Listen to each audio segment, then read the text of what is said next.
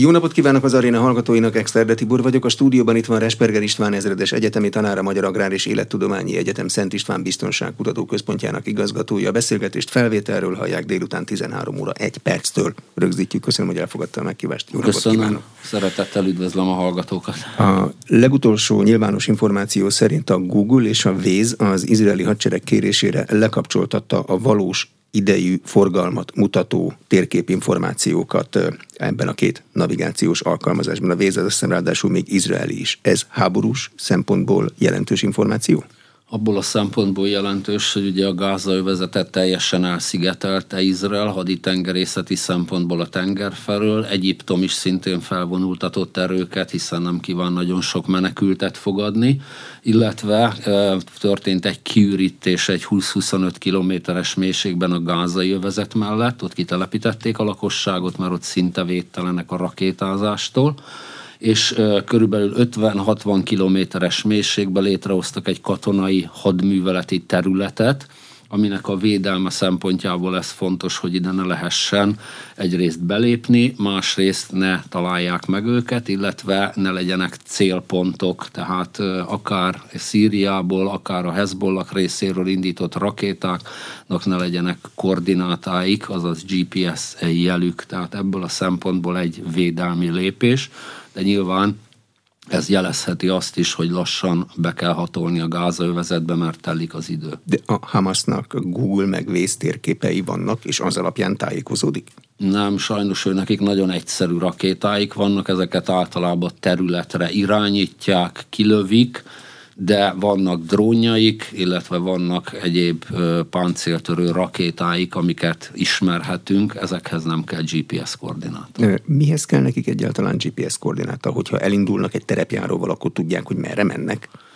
Hát talán volt vállalkozása most az izraeli haderő ellen, egy városba motorcsónakkal pár palesztin bejutott, de felszámolták őket tehát az izraeli területre történő behatolásokhoz lehet, hogy szükségük van rá. De hogyan indíthat támadást Izrael? Azt tanultuk, hogy a gázai övezet egy erős védelmi kerítéssel, egy technikai eszközzel van ellátva. Azt meg kell bontaniuk?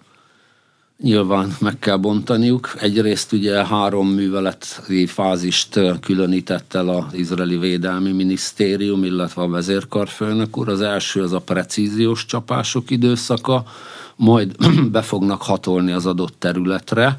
Néhányszor már a különleges erők betörtek, és például izraeli holtesteket vittek el a gázai övezetből.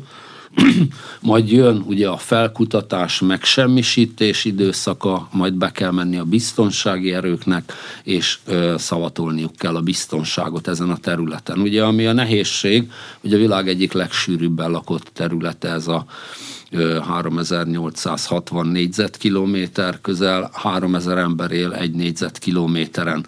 A másik a beépített infrastruktúra, a menekültáborok, a mecsetek, a kórházak, ezek mind akadályozzák a katonai műveletet, hiszen csak indokolt esetben lehetne lőni ezeken a területeken.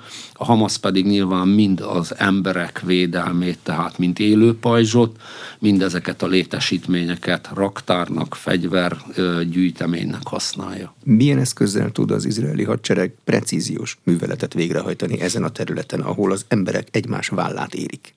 Hát nagyon nehéz, hiszen látjuk a halottak számából, hogy 5100 körül volt most dél körül, amikor néztem a halottak száma a palesztin területen, és 16 ezer ember megsérült, és még legalább 15 ezer ember eltűnt a romok alatt, ezeket keresik.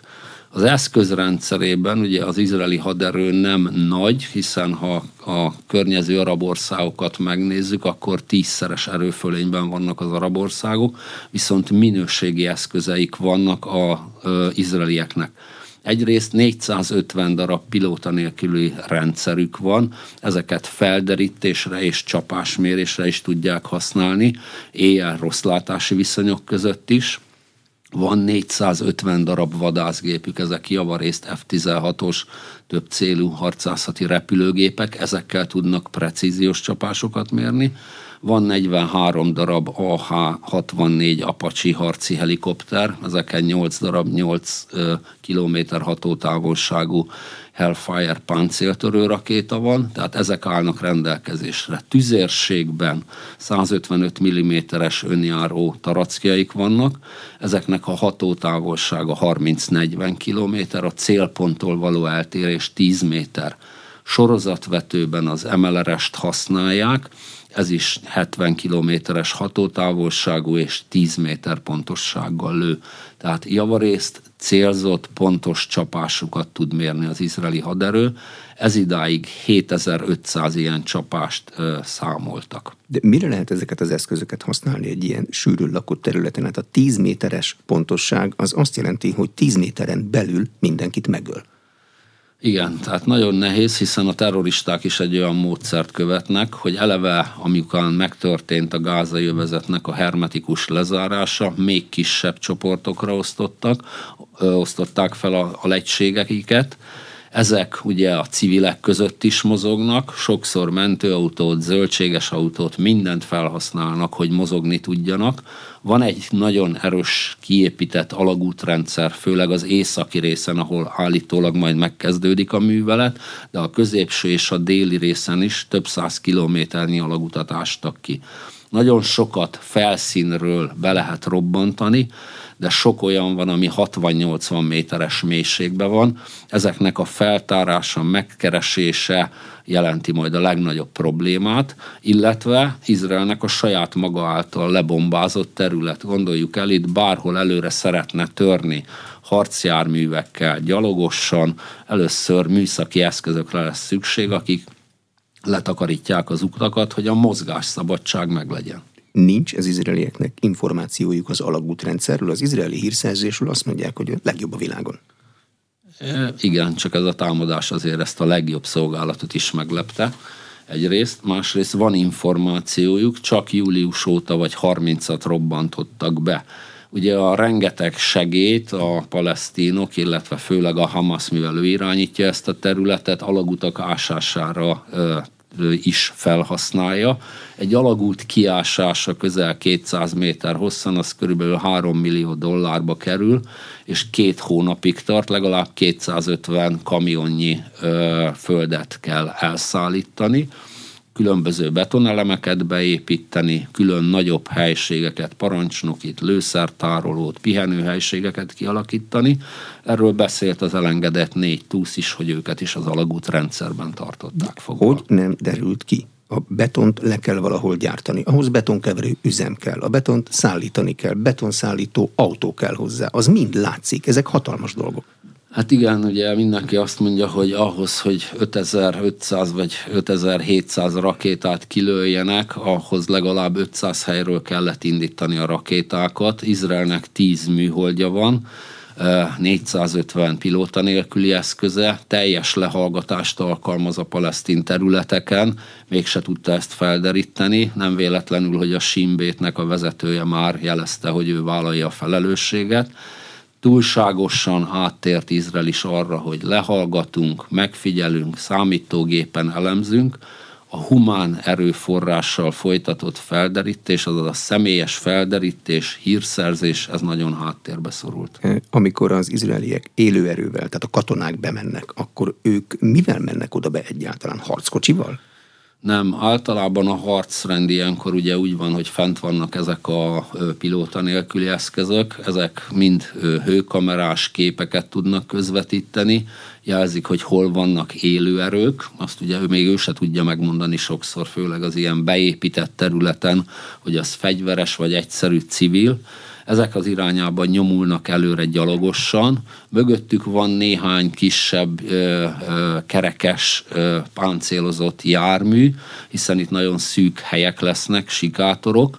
A harckocsi az messzebbről követi a harcrendet ilyenkor, főleg tűztámogatást tud adni, illetve ugye a drónok pedig a pozíciókat tudják megadni, hogy hova kérnek helikopter, repülő, vagy esetleg tüzérségi csapást azaz ilyen különleges módszerrel, tehát át kell vizsgálni a területet, külön földradarokra van szükség, hogy hol lehet a föld alatt létesítmény, hiszen a Hamas videóban időben azt is jelzi, hogy felkészültek arra, hogy bejönnek. Rengeteget tapasztaltak, illetve feldolgozták a 2006-os libanoni háború tapasztalatait, amikor a Hezbollah, ugye Dél-Libanont uralva, szintén az alagút rendszerével, a föld alatti részekből illetve gondoljunk bele egy lakott településen alulról, felülről, oldalról, mindenhonnan tüzelhetnek, tehát iszonyú veszélyes ezen a területen műveleteket folytatni. A drónról közvetített információt az elölmenő lövészkatona az látja, vagy neki vakon kell közlekednie? Általában a harcrend olyan, hogy a felderített adatok azok a parancsnoki központba jutnak be, de az elől mozgó csapatoknak a parancsnoka, legyen az rajparancsnok, szakaszparancsnok, egy kis iPad-en vagy kis ö, eszközön szintén látja a képet, tehát 24 órás helyzetképe van úgymond, tehát tudja, hogy melyik irányból tudja megközelíteni az adott csomópontot, ahol civileket vagy terroristákat lát, tehát ő is képbe van, ez egy úgynevezett hálózat központú hadviselés, hogy a alárendelt is látja azt, amit a vezérlőben a parancsnokok, a tábornokok. Hogyan tesz különbséget terrorista meg civil között? A terrorista alig, hanem az első percekben rejti a fegyverét, hogy ne azonnal derüljön ki, hogy terrorista. Hát ez a legnehezebb helyzet, hiszen egy háborúban a katona a katona, a harckocsi a harckocsi ellen küzd.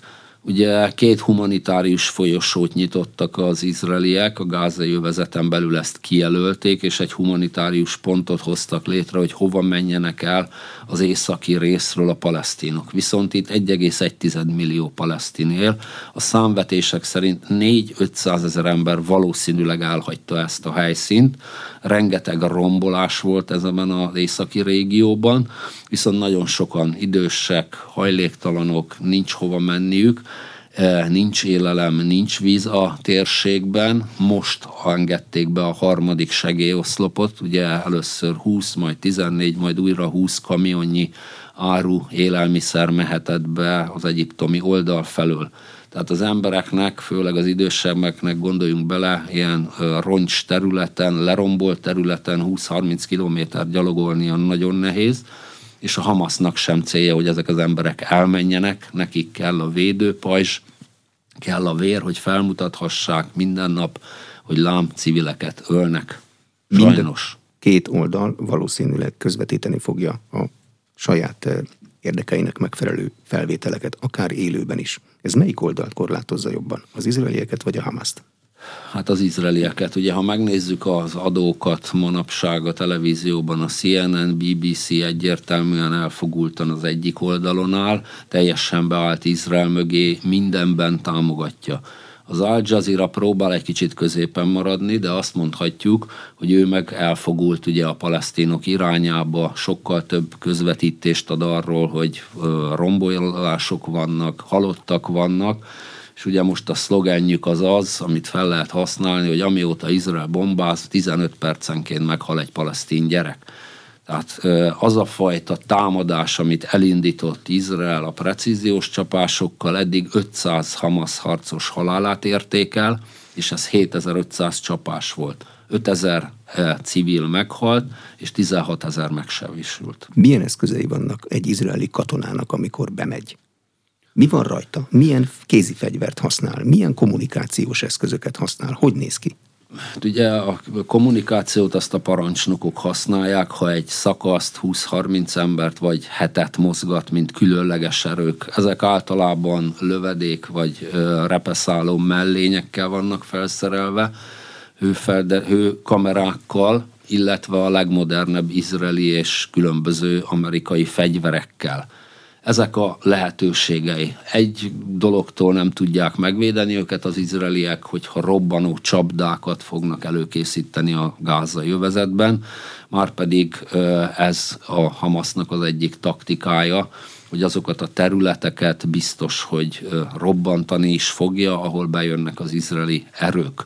Ugyanúgy készülnek a Hamas katonák, mint bármelyik izraeli vagy, vagy bármelyik terrorszervezet, tehát robbanóöv lesz rajtuk, ez is egyértelműen ugye, ha civilek közé vegyül a arab ruházat alatt, ezt elég nehéz észrevenni, és akkor fogja begyújtani, amikor a legtöbb áldozatot tudja szedni hanggránátot, fénygránátot, a rendfenntartásban alkalmazott eszközöket az izraeli katonák háborúban is alkalmaznak? Nyilván ez a figyelemelterelésre jó, illetve ö, egyéb ö, ködgránátokat is lehet alkalmazni, ha éppen vissza kell jönni, hiszen ne gondoljuk, hogy ez egy azonnali győztes bevonulás lesz.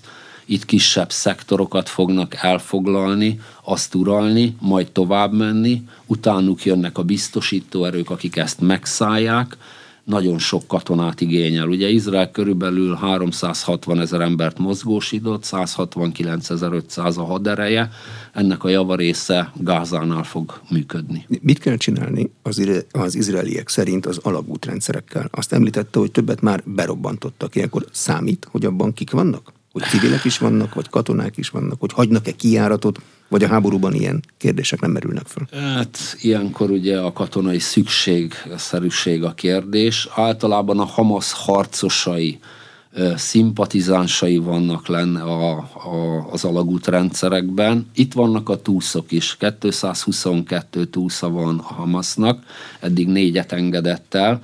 Ők számoltak be arról, hogy ugye onnan vitték ki őket az alagútrendszernek ugye több kiárata van, szellőző rendszere, tehát nagyon nehéz ezt is egy csapással megsemmisíteni. Esetlegesen azt lehet elérni egy-egy nagyobb alagútnál, vagy pincerendszernél, hogy berobbantják az elejét, és ha majd a megszálló erők ott lesznek, akkor föltárják a többi részét, de ezek az alagutak elég cikcakosak, tehát össze vannak kötve egymással, tehát nem lehet egyszerre felgöngyölíteni az alagútrendszert sem. Van egy izraeli katonai doktrina a túszokkal kapcsolatban? A történelemben volt arra példa, hogy nem tárgyaltak, volt arra példa, hogy szabadító akciót indítottak, de arra is volt példa, hogy egy izraeli katonáért több száz palesztin túszt, vagy foglyot engedtek át. Hát ez egy jó kérdés, hogy hogy alakul. Ugye az izraeli társadalom most nagyon összezárt, ott is 1405 ember halt meg a támadásban, több ezer megsérült a rakétázásokban. Ennek a nem jelentős százaléka 330, aki katona vagy rendőr tisztként vett részt ezekben a küzdelmekben az izraeli haderőt nem csak ugye katonailag készítik fel erre a gázai bevonulásra, hanem a pszichológusok is ott vannak hiszen sok katonának a, a hozzátartozója halt meg. Hogy hogy tudnak viselkedni a civilekkel, meg a túszokkal kapcsolatban, ez mindig azt szoktuk mondani, a harci stressznek a nagyságától függ, mert ilyenkor a katonának sajnos csőlátása van, ő azt látja, hogy az élete veszélyben van, a saját életét szeretné megóvni. Bízunk benne, hogy nagyon jó felkészítést kaptak, Szerintem még tárgyalni fognak a túlszokról, főleg azért, mert amerikaiak is vannak köztük, tehát a Hamasnak ez van még a kezében, amit be tud vetni ebben a konfliktusban. Ez izraeli védelmi erőt egy harcedzett hadseregként tartjuk számon, mert jó néhány akcióban, jó néhány győztes háborúban is részt vett. Ilyen helyzetekre ki vannak képezve városi harcra, amikor az ellenségük túszokat tart fogva? Több amerikai tábornok azt mondja, hogy Izraelnek ugye mindig a léte volt a tét minden háborúban, a 67-esben, a 73-asban, amikor megtámadták, és főleg páncélos és nagy területeken vívott ütközetekhez szoktak hozzá. A haderőnek kis része az, talán egy tizede, aki inkább a helységharcra, az antiterrorista műveletekre van kiképezve, hiszen minden haderőnél alapvető a gépesített lövész, tüzér, páncélos fegyvernemnek a fenntartása, a különleges műveletiből kevesebb van, de nyilván most a mozgósítással rengeteg embert lehetett behívni. Viszont arra is fel kell hívni a figyelmet, hogy amikor a palesztinok bevonultak az izraeli területekre, több tűzpárbajt megnyernek, tehát őket meg az irániak készítették fel, az iráni különleges erők, Szó volt, hogy esetleg Wagnerosok Oroszországból, inkább az iráni szár valószínű, tehát több tűzharcot megnyertek, amit korábban nem volt jellemző a konfliktusban. A kiképzetlenségük miatt, vagy a fegyvereik miatt nem volt? Hogy az kiképzetlenségeik miatt, illetve hogy sokkal edzettebb volt az izraeli haderő, fel volt erre készülve, és tapasztalata volt ebben. De az izraeli haderőnél a katonák embervesztesége mennyit számít? Más mértékkel mérik, mint a hát más, mint mondjuk az orosz-ukrán fronton, ahol mondjuk ha fél zászlóaj meghal, akkor is még támadni kell. Itt minden egyes ember számít, minden egyes emberért küzdenek, senkit nem fognak ott hagyni, tehát sebesültet sem halottat is el fogják hozni, tehát erre fognak törekedni, rendkívül érték az ember az izraeli haderőben. Honnan kell Izraelnek elvonnia erőket? Hogyha elindítja a gázai vezet elleni szárazföldi hadműveletet? Hát nem tud elvonni erőket, mert ugye északon a Hezbollah már 15 alkalommal lőtte az izraeli településeket, ott egy 4 kilométeres ütközőzónát alakított ki, az izraeli légierő Szíria irányába is készen áll, ott bombázott repülőtereket, hogy oda ne érkezzen utánpótlás, onnan ne tudjanak esetlegesen ö, repülőgépek felszállni illetve biztosítani kell a Westbank vagy Cisjordánia övezet környékét is, és ott is ugye több száz palesztin tartóztattak le, ott is vannak halálesetek, hogy ne két tűz köré szoruljon az izraeli haderő. Kell arra számítani, hogy más országok területére is megelőző csapást mér Izrael, hogy onnan ne érhesse támadás? Én azt gondolom már Szíria és Libanon kívül nem, hiszen az irániak ugye jelezték, hogy ha nem fejezik be a gázai támadásaikat, akkor esetleg rakétával reagálnak erre. Erre amerikai válaszként megérkezett egy kis, közepes és nagy hatótávolságú balisztikus rakéta elhárító rendszer, ez a TED, nevezetű, ez közel 3000 kilométerről érzékeli, hogy valahonnan rakétát indítottak, és a végfázisban 200 kilométeren belül ezeket le tudja lőni. Irán lehet a kérdés, de sok amerikai szakértő is úgy látja, hogy Irán most ugyanazt játsza, hogy proxiként használja a Hezbollahot és a Hamaszt, hogy Izraelt gyengítse, azaz helyettesítőként. Izrael szemben van 150 darab ballisztikus rakétája, ezek 2000 kilométerrel elérik Izraelt, illetve most júliusban mutattak be egy hiperszónikus rakétát, ez valószínűleg orosz technológiából átvett fejlesztés, a Fattak rakéta 13-15 mag sebességgel megy, 1400 km a hatótávolsága, Irán nyugati részeiről eléri Tel Avivot. Ez ellen van Izraelnek most védekező eszköze? Most a Patriot rendszert telepítették, sajnos a Patriotnak csak a kettes rakéta változata alkalmas a hiperszonikus fegyverek lelövésére, illetve a most telepített másik rakétarendszerrel együtt talán meg tudják oltalmazni. De Irán is szeretne ugye egyrészt gyengíteni az izraeli haderőt, felhasználni a világ közvéleményét Izrael ellen, de úgy Isten igazából háborúzni nem akar. Hiába van 610 ezer katonája, több ezer páncélosa, a szankciók ellenére viszonylagos nyugalom és jólét van Iránban. Hogyan tervez az izraeli védelmi erő precíziós csapást egy olyan területen, ahol nagyon kicsi területen két millió élnek? Hát ez egy nagyon nehéz folyamat, ugye a NATO módszereket tudom ismertetni, ott ugye általában megtervezik a műveletet, kijelölik a célokat, és kijelölik azokat a célpontokat, amit a célok elérése érdekében pusztítani kell. Ez egy ö, több haderőnemet magába foglaló feladat, tehát ott vannak a légierő, a szárazföld, a tüzérség, illetve a sorozatvetőknek a szakemberei. Ezután hiába jelöltünk be mi minden célpontot, hogy nekem az nagyon jó lenne, jön egy jogász csoport, akik átnézik, hogy ha mondjuk templom van ott, iskola van ott, akkor annak a 200 méteres körzetébe semmilyen csapást nem lehet mérni. Emlékeztetnék mindenkit 99-ben, amikor folynak a műveletek Koszovónak a helyzetének a rendezésére. Arra is figyelnek az amerikaiak a légicsapásoknál, hogy a különböző ö, üveg törmelék se okozzon sérülést az embereknek, tehát nagyon precíz csapásokat kellene mérni. Ugye az háborús bűn, ha megkülönböztetés nélkül lebombázok egy civil létesítmény, templom, iskola, kórház, ne adj Isten, ha nem tudom utána indokolni azt, hogy ennek katonai szükségszerűsége volt, tehát ott volt egy légvédelmi rakéta, egy páncéltörő, tehát másra használták, mint aminek az eredetie, akkor ez háborús bűncselekmény, ezt utána ki kell vizsgálni. Tehát nagyon precíz tervezés folyik az ilyen műveleteknél, de hát látjuk, hogy nagyon sok a civil áldozat. De ha a Hamas templomot, kórházat, vagy bármit katonai célra használ, azt ki tudja rajta kívül? Hát ez nagyon nehéz bizonyítani. Itt jön elő megint az, hogy van-e beépített embere, azaz humán felderítése az izraelieknek, hogy a, mondjuk a templom alaksorában gránátvetőket tárolnak. Tehát ezt nagyon nehéz háború után is igazolni, meg a háború előtt meg még nehezebb ezeket felderíteni. Mi az izraeli haderő célja ezen a területen? Van-e kimondott célja? Mit akar elérni?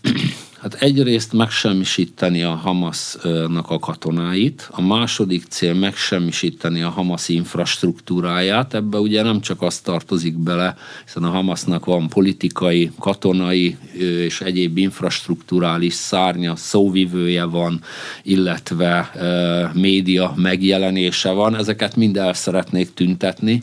Ez nagyon nehéz lesz, hiszen rengeteg a szimpatizánsa a Hamasnak. A Hamas egyrészt terrorszervezet a gázai övezetben, másrészt humanitárius segélyeket folyósít, tehát kettős arculata van. A harmadik pedig szeretnék a gázai övezetnek a biztonsági részét, vagy a biztonsági rendszerét átalakítani. Ugye az előző bevonulás óta, 2008-2009-estől kezdődően kivonultak a területről, nem tudom, hagynak-e majd ezen a területen biztonsági erőket, akik nap mint nap majd a kődobálásokkal, az ellenállással ö, ö, kell, hogy szembenézzenek. Én nem látom, a, nem látom a végállapotot se politikailag, se katonailag.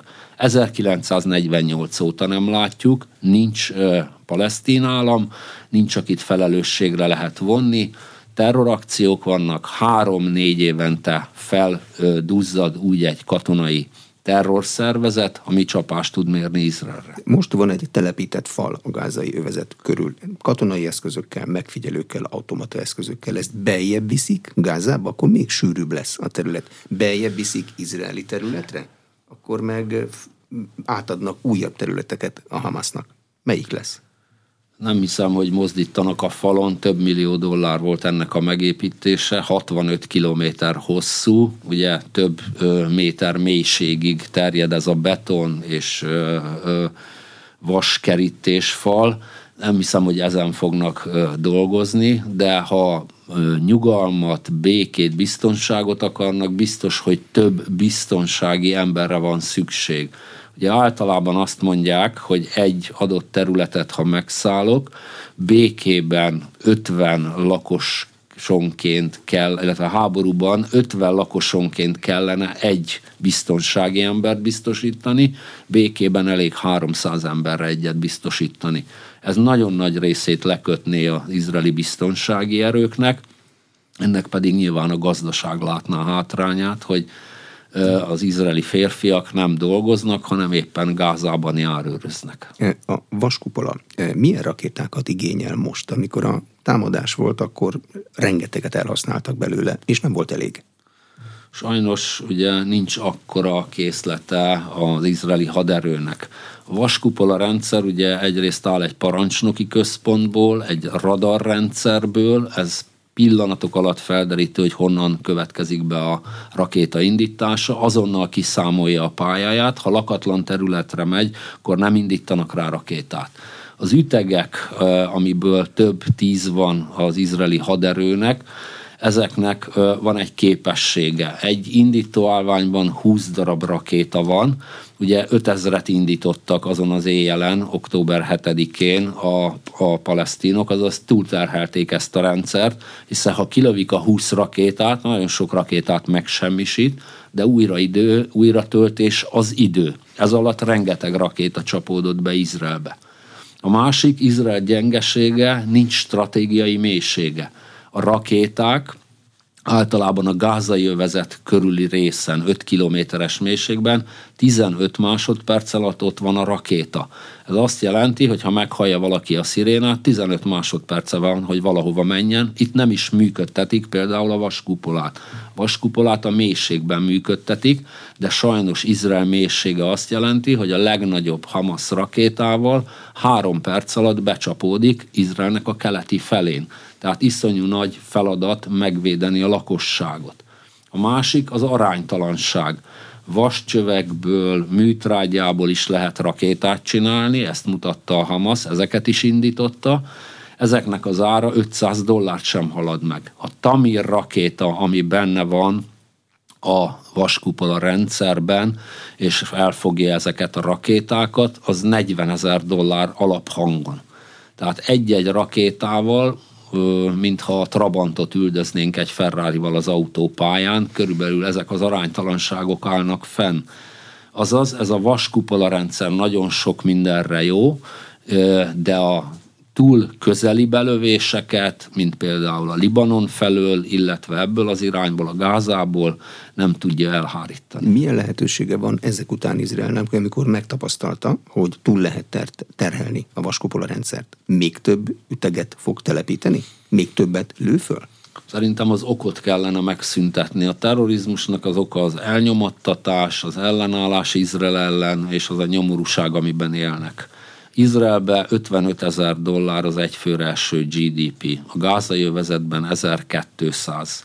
Gondoljunk bele, más lehetősége nincs, vagy menekült táborban él, vagy átjár Izraelbe dolgozni, illetve nagyon olcsó, egyszerű fegyverekkel küzdeni az izraeliek ellen. Ezeket az okokat kellene megszüntetni, ugye nagyon sokan most már felvetik a két államiság kérdését. Ha van egy állam, akkor az nem terrorizálni, nem háborúzni akar, újjá akar építeni, gazdasági növekedést akar, ez lenne a hosszú távú irány, ez még nem látszik ebben a konfliktusban.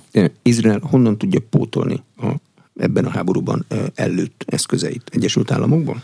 Pontosan, tehát a, a október 7-én már bejelentette az amerikai Egyesült Államok, hogy azonnal egy 3 milliárd dolláros segélyt biztosít Izraelnek katonai részen, hiszen Izrael is hosszú ideje nem viselt nagyobb háborút, a rakétázást, a Iron Dome-ot leszámítva, tehát nem állt rendelkezésre annyi tüzérségi eszköz, például a 155 mm-esekből, ezekből rengeteget kapott, több százezret az amerikai Egyesült Államoktól, szüksége van rá ugye északon a Hezbollah ellen is, illetve a gázai övezetben is.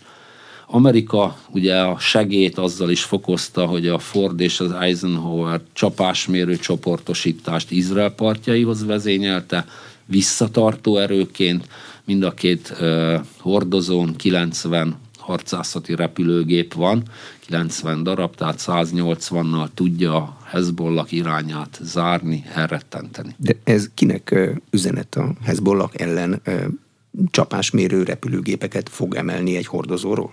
Aránytalannak tűnik aránytalannak, de hát ugye a precíziós csapásokkal lehet csak kiiktatni azokat a pontokat, amit a Hezbollah berendezett, vagy ahonnan ö, rakétákat indít, illetve vannak olyan ö, rakétás fregatjai az Amerikai Egyesült Államoknak, amelyek képesek elfogni indított rakétákat, erre is sort került már eddig a Hezbollah irányból indított rakétákkal kapcsolatban. A térség országainak kell külön védelmi rendszereket építeniük, hogyha arra számítanak, hogy ez velük is megtörténhet?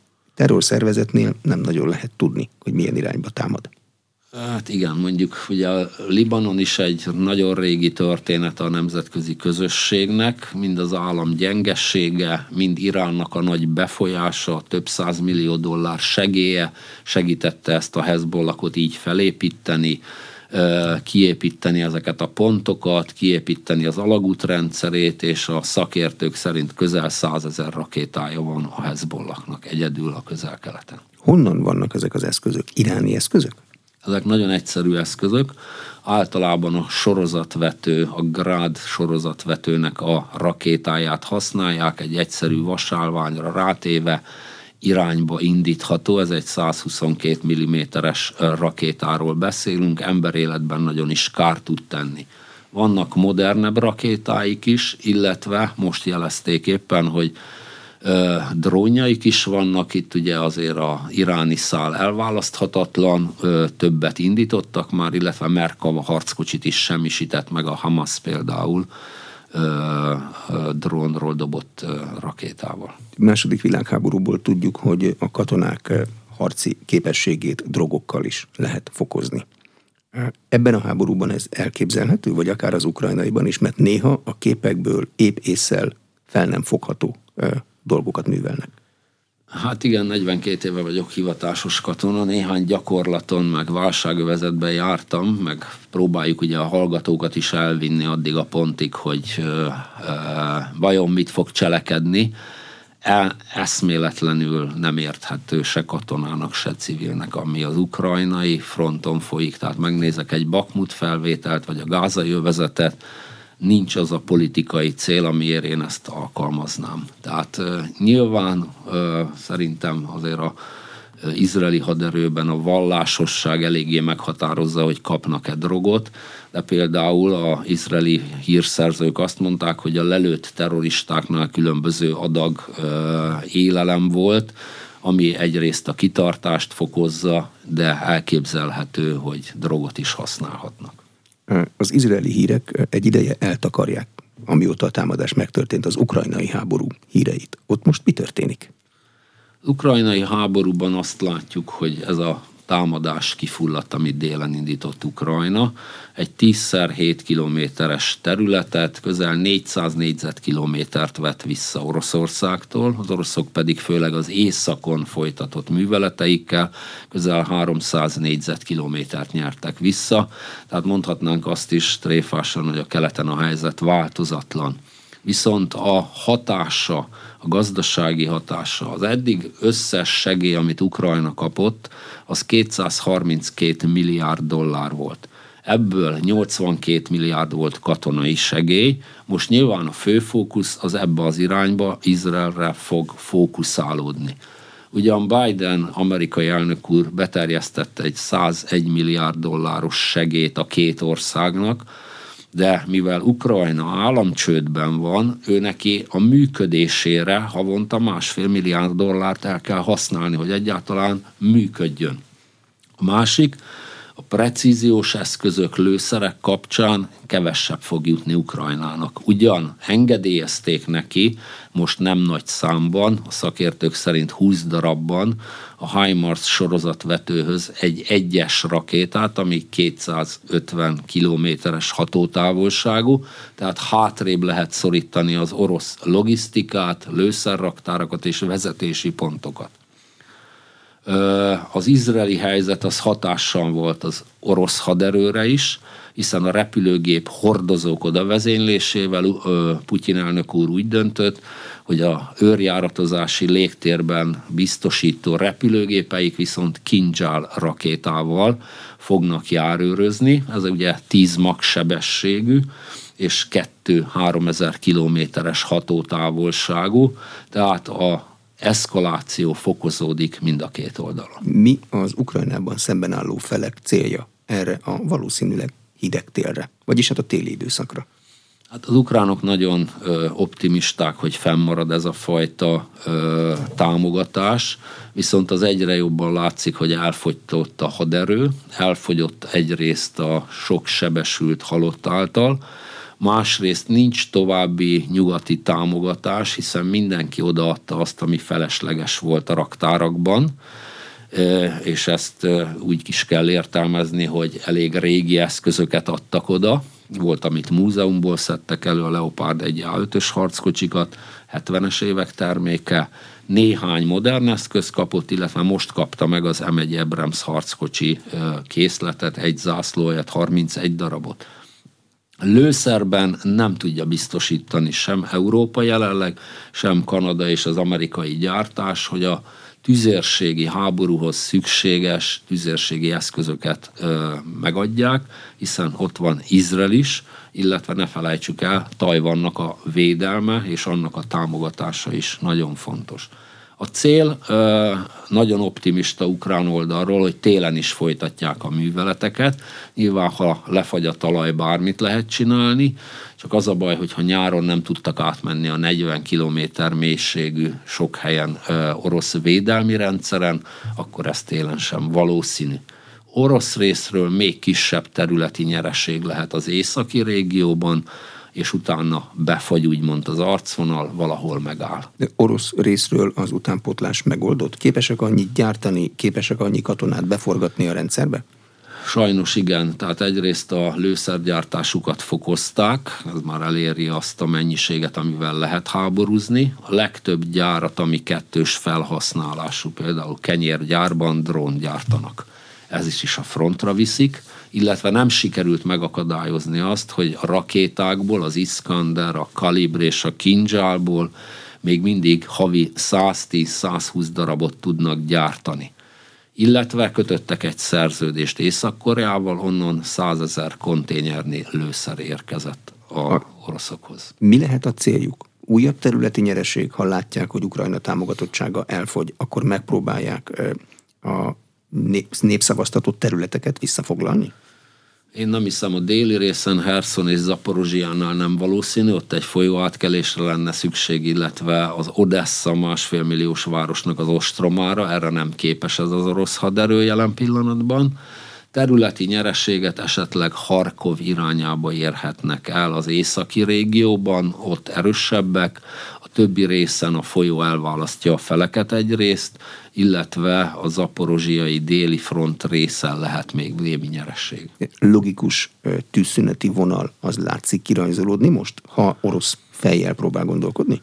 Hát egyrészt a védelmi vonalat szerintem direkt úgy építették ki, hogy eddig jöjjön az ukrán és ne tovább, azaz meglegyen ez a területi nyereség, hogy legalább ezt meg tudják tartani, vagy támaszkodni tudjanak erre a területre. Tehát valahol e körül fog néhol bepúposodva, néhol területet nyerve ez a reméljük tűzszüneti vonal beállni. Ez a tűzszüneti vonal az ukrán oldalnak ad lehetőséget a krím támadására?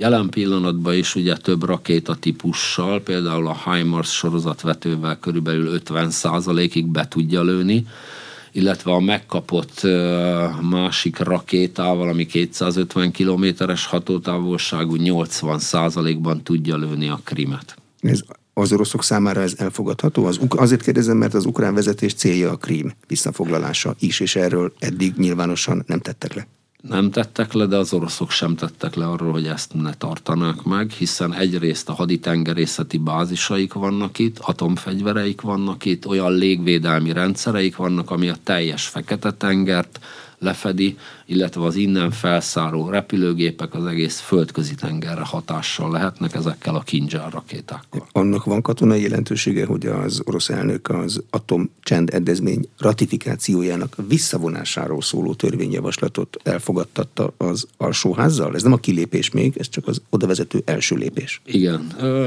nyilván ez is egy diplomáciai játszma, hiszen az amerikaiak nem ratifikálták ezt a szerződést, az oroszok ebbe előbbre vannak, most szeret szeretnének ugyanazon a szinten lenni, ez egy diplomáciai jelzés vagy érték, továbbra is az atomfegyverek bevetésével nem számol senki ezeken a területeken.